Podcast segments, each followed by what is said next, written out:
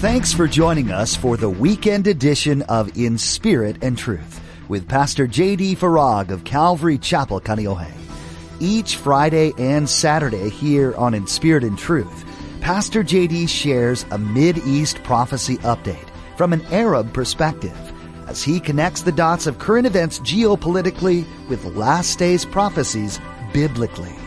It is our belief that the next event on God's prophetic clock is the rapture of the Church of Jesus Christ. It is our hope that these Bible prophecy updates will not only ready you and steady you for His return, but that they will also encourage you to share the gospel with others in order that the rapture will not be as a thief in the night. The recent killing of General Soleimani of Iran has been a very dividing move on the part of the Trump administration.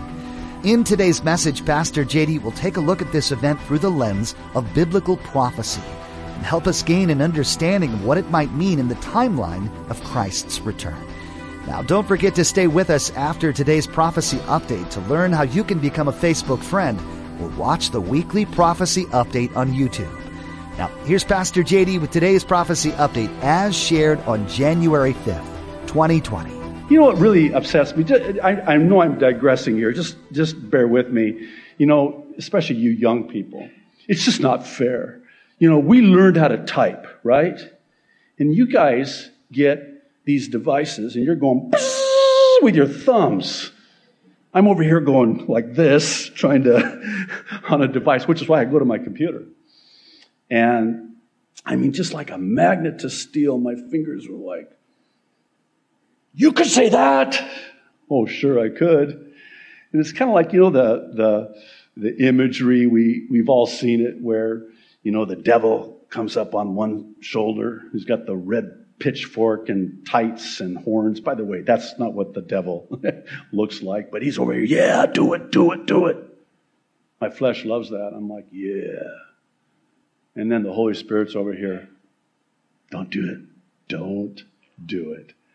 And I just want you to know that I had victory this last week. Last week. The week before, I don't want to talk about that. so I'm scrolling through my Twitter feed. And sure enough, President Trump tweets in response to this Iranian threat that they're going to target specifically 35 sites and of course, Trump's going to weigh in, and he does, and he says, by way of tweet, quote, Iran is talking very boldly about targeting certain USA assets as revenge for our ridding the world of their terrorist leader who had just killed an American and badly wounded many others, not to mention all of the people he had killed over his lifetime, including recently hundreds of Iranian protesters. By the way, this man had a lot of blood on his hands. Quoting Trump again. He was already attacking our embassy and preparing for additional hits in other locations. Iran has been nothing but problems for many years.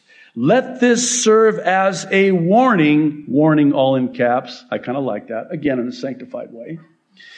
That if Iran strikes any Americans or American assets, we have targeted, and Trump is never outdone. You targeted 35? Oh, yeah? I'm sorry. I, you'll forgive me. I just, I love this about our president. 35, we're going to target 52. How about that? You know why? Parentheses. It represents the 52 American hostages taken by Iran many years ago. Oh, remember that? I like that. Kind of into those kind of numbers that represent things like that, especially this. So he says, We have targeted 52 Iranian sites, some at a very high level and important to Iran and the Iranian culture and those targets and Iran itself, and we're all caps now, will be hit very fast and very hard. The USA wants no more threats. Good for the President of the United States. I could just hear them in Iran. This president is no Obama. I'll give you just a moment on that one. I don't think he has any plans uh, of sending 150 billion with a B dollars cash on a plane, on a pallet to us anytime soon. He might be sending something else to us, but it won't be that. Let's talk about Israel. As you might imagine, I mean, Israel is watching this very closely for what would be deemed obvious reasons. They're bracing for Iranian retaliation. Ynet News is reporting that the IDF is on heightened alert along the border regions, fearing possible retaliation by Iran aligned groups, Hamas and Hezbollah. You have to understand that, that Hezbollah and Hamas are like fingers on the hand of Iran. They, they move everything. It's Iran that is behind these terrorist organizations. Ynet analyst Ron Ben Yishai suggested that, quote, they will wait for the right moment to exact revenge, perhaps by firing into Israeli territory through Shiite militias in Syria, Syria, and perhaps even from Gaza. On Friday, the Jerusalem Post published a report about Netanyahu returning to Israel from Athens due to security concerns. He actually cut his trip there short because of what happened. This was on Thursday, reported on Friday. The foreign ministry and security officials have placed Israeli embassies and consuls around the world on high alert following the targeted killing of Soleimani. Netanyahu lauded U.S. President Donald Trump saying, quote, he deserves all the credit for acting swiftly, forcefully, and decisively. Israel stands with the United States in its just struggle for, listen very carefully, peace, security, and self defense. Are you kidding me? 1 Thessalonians 5 3. So, you know what comes after 1 Thessalonians 4? Thank you so much. Again, I know deeply profound, chapter 5. Can't wait to get there too. Hopefully, we'll get to this before the rapture. You, you never know. But uh, 1 Thessalonians 5 3. The Apostle Paul makes a stunning statement to the Thessalonian church in the context of the rapture, by the way, because he's responding to the Thessalonians because Timothy has just come back to Paul in, and Silas in Corinth. Paul just wanted to know, couldn't stand it any longer, wanted to know how the Thessalonians were doing because he was only there with them for probably three or four weeks before he was ran out of town. And he longed so much to go back to this church that he had started and disciple these believers that he had led to Christ. And he couldn't. So he sends Timothy. Timothy goes and apparently he comes back with this report. It's a good report. Paul is just thanking God, rejoicing. They're growing in their faith. They're doing good in their faith, but they had a few questions. And so Paul addresses their questions. And one of their questions was, Paul, Timothy, ask Paul about this uh, my, my mom died. My, my dad died. How, how does that all work with the rapture that he told us about? Which, by the way, think about this. Paul is there in Thessalonica for probably three to four weeks, and he already start. These are new believers. I mean, they are green as green can be. They're young in the faith. They're a blank slate. And what does Paul teach them while he's there before he's ran out of town? He teaches them about the rapture. How about that? And so they're, they're like, hey, can you ask Paul about what happens to our loved ones who have died? How does that all play into the rapture? They had these questions about the rapture. That's 1 Thessalonians chapter 4, beginning in verse 13. Two weeks, Lord willing. Heavy on the Lord willing. we'll, we'll get there if we're still here. And then 1 Thessalonians 5, 3. He continues. And he makes this statement. He says to them, while they are saying peace and security, those two specific words, sudden destruction will come upon them and they will not escape. The implication being that there's a difference between the they and the we. Stay with me. we, not they, we who are alive and remain will be caught up.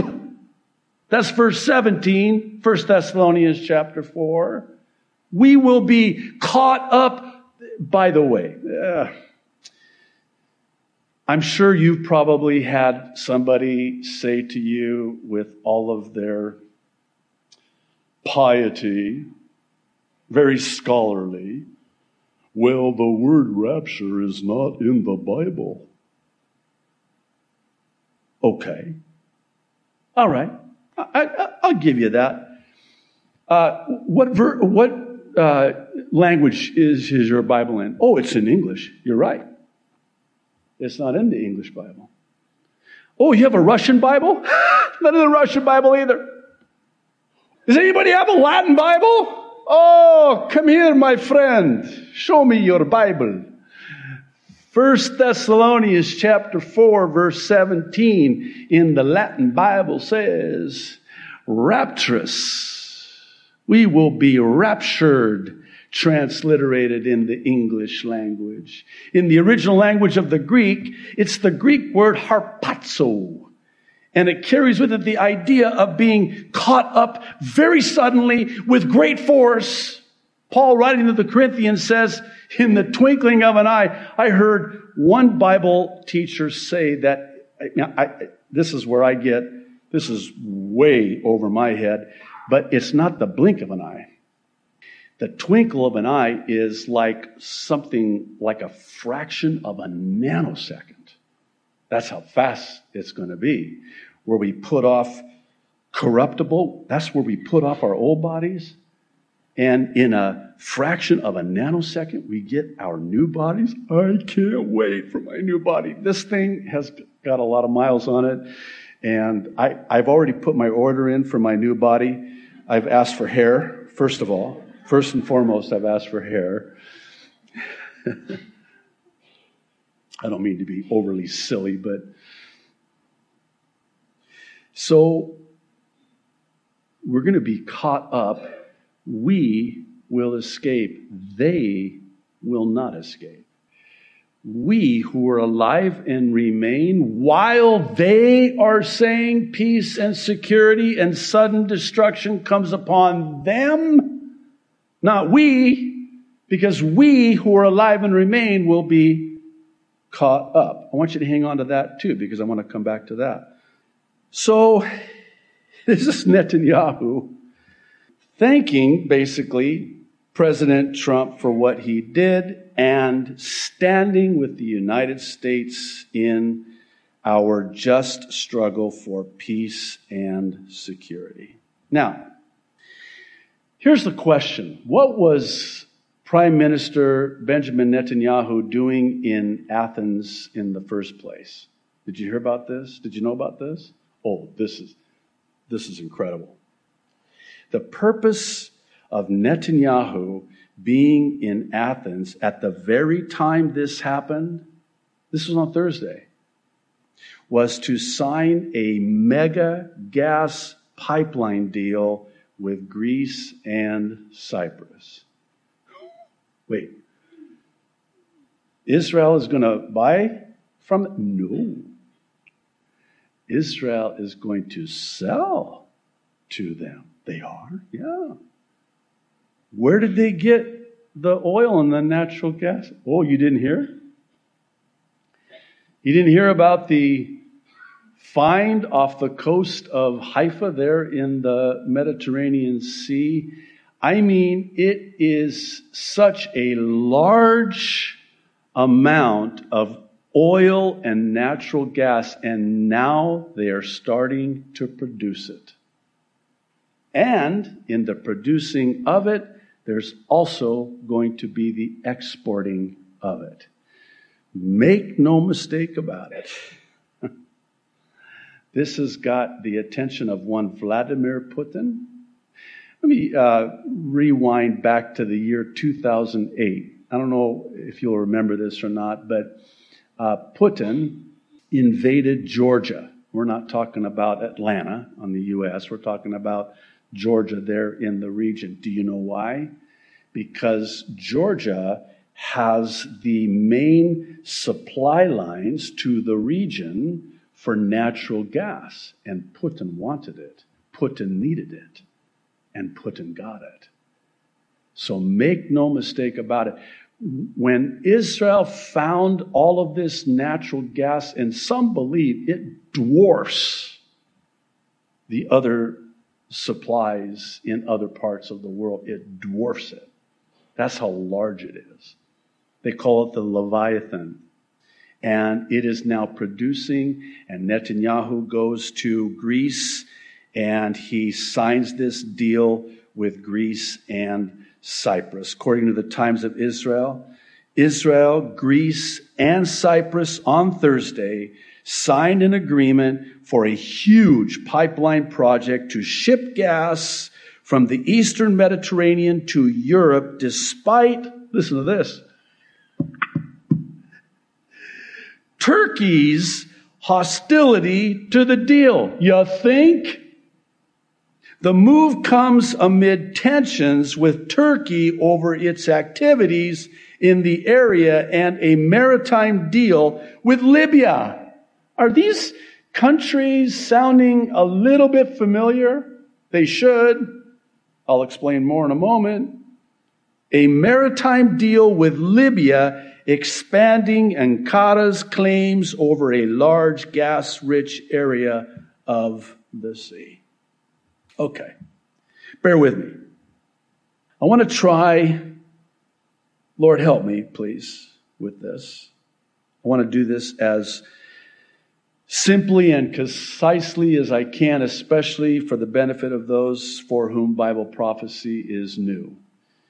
Maybe some of you are not as well informed as others concerning these specific prophecies that I have here on the screen, starting with Ezekiel 38, Isaiah 17, and Daniel 9 27. Let me just kind of give you a thumbnail sketch so that we can fill in some of the blanks.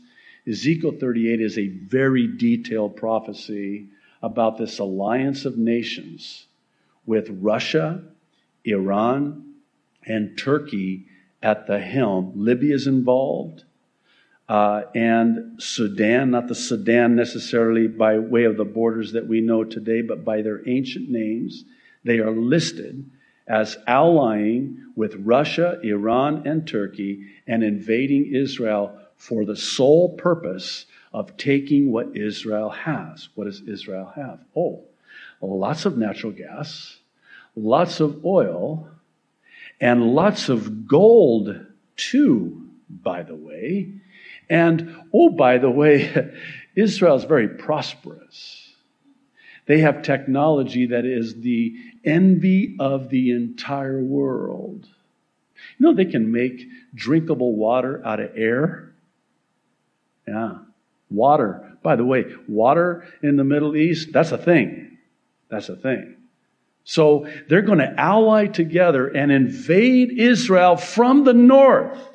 Very specific. And again, the details in Ezekiel 30. You know what I did this morning before I came? Is I read Ezekiel 38 and 39 again. And even, I know that you know this about God's Word, but it's like every time you read a passage in God's Word, it just comes alive. That's because God's Word is active and alive. Sharper than any two-edged sword. And I mean, I'm looking at these details and I'm going, oh my goodness. Oh my goodness. You know, the, the common denominator with both Ezekiel 38 and Ezekiel 39 is that God will declare that He Himself is God. In other words, no nation comes to the aid of Israel when this invasion takes place. And God will deal them a swift and devastating defeat. Some believe within a period less than 24 hours. When Russia and Iran and Turkey et al. all come from the north. You know where they're going to come from, right? Syria. Syria. That's Isaiah 17:1. Again, for the benefit of those for whom Bible prophecy is somewhat new, Isaiah 17:1 is a prophecy about the complete destruction of Damascus, Syria. So much so that it is uninhabitable, it is brought to a ruinous heap. Do you know that as we speak, Russia, Iran, and Turkey are in Syria? This Soleimani was in Syria. He was controlling everything there along with, and make no mistake about it, one Vladimir Putin. This is Ezekiel 38. I mean, if this is not Ezekiel 38, I don't know what is. So they come from the north vis-a-vis Syria to take what Israel has. And then God as only he can, will himself defeat this alliance of nations. Now, I'm going to suggest, I guess for lack of a better word, a plausible scenario, one for which I am not dogmatic about, but it's becoming increasingly more convincing that this is how it's going to go down. So please hear me out. It is my belief that after this Ezekiel 38 invasion happens and this alliance of nations is defeated, which I believe comes subsequent to Isaiah 17:1 being fulfilled, which is the destruction of Damascus. I see that as a catalyst prophecy and so Ezekiel 38 will be fulfilled. I am personally of the belief that there will be such devastation. And by the way, again, talking about the details in Ezekiel 38, there's also going to be a great earthquake, which could have the propensity to change the topography of the area there, particularly in Jerusalem, specifically on the Temple Mount, where the Dome of the Rock is which some believe is the site of where the temple was and the Holy of Holies. Now, there's much debate on whether it was exactly there or is it in the other side, on the other side. Some of you have been there with us when we've gone to Israel. Are you ready? If not, you need to be ready because our redemption draws nigh. This is what Jesus said about seeing these prophecies begin to come to pass in Luke chapter 21, verse 28. This verse speaks directly to the heart of the prophecy update that Pastor JD shares each Friday and Saturday here on In Spirit and Truth. The goal for each prophecy update is twofold. First, to equip you with information you need to live in these exciting last days. Second, to encourage you in your faith in the creator of the universe. Every word in the Holy Bible is 100% true we're seeing that fact being proven each and every day. We pray that you have been both blessed and challenged by today's prophecy update. And we do hope you join us again for tomorrow's conclusion to this prophecy update from Pastor JD.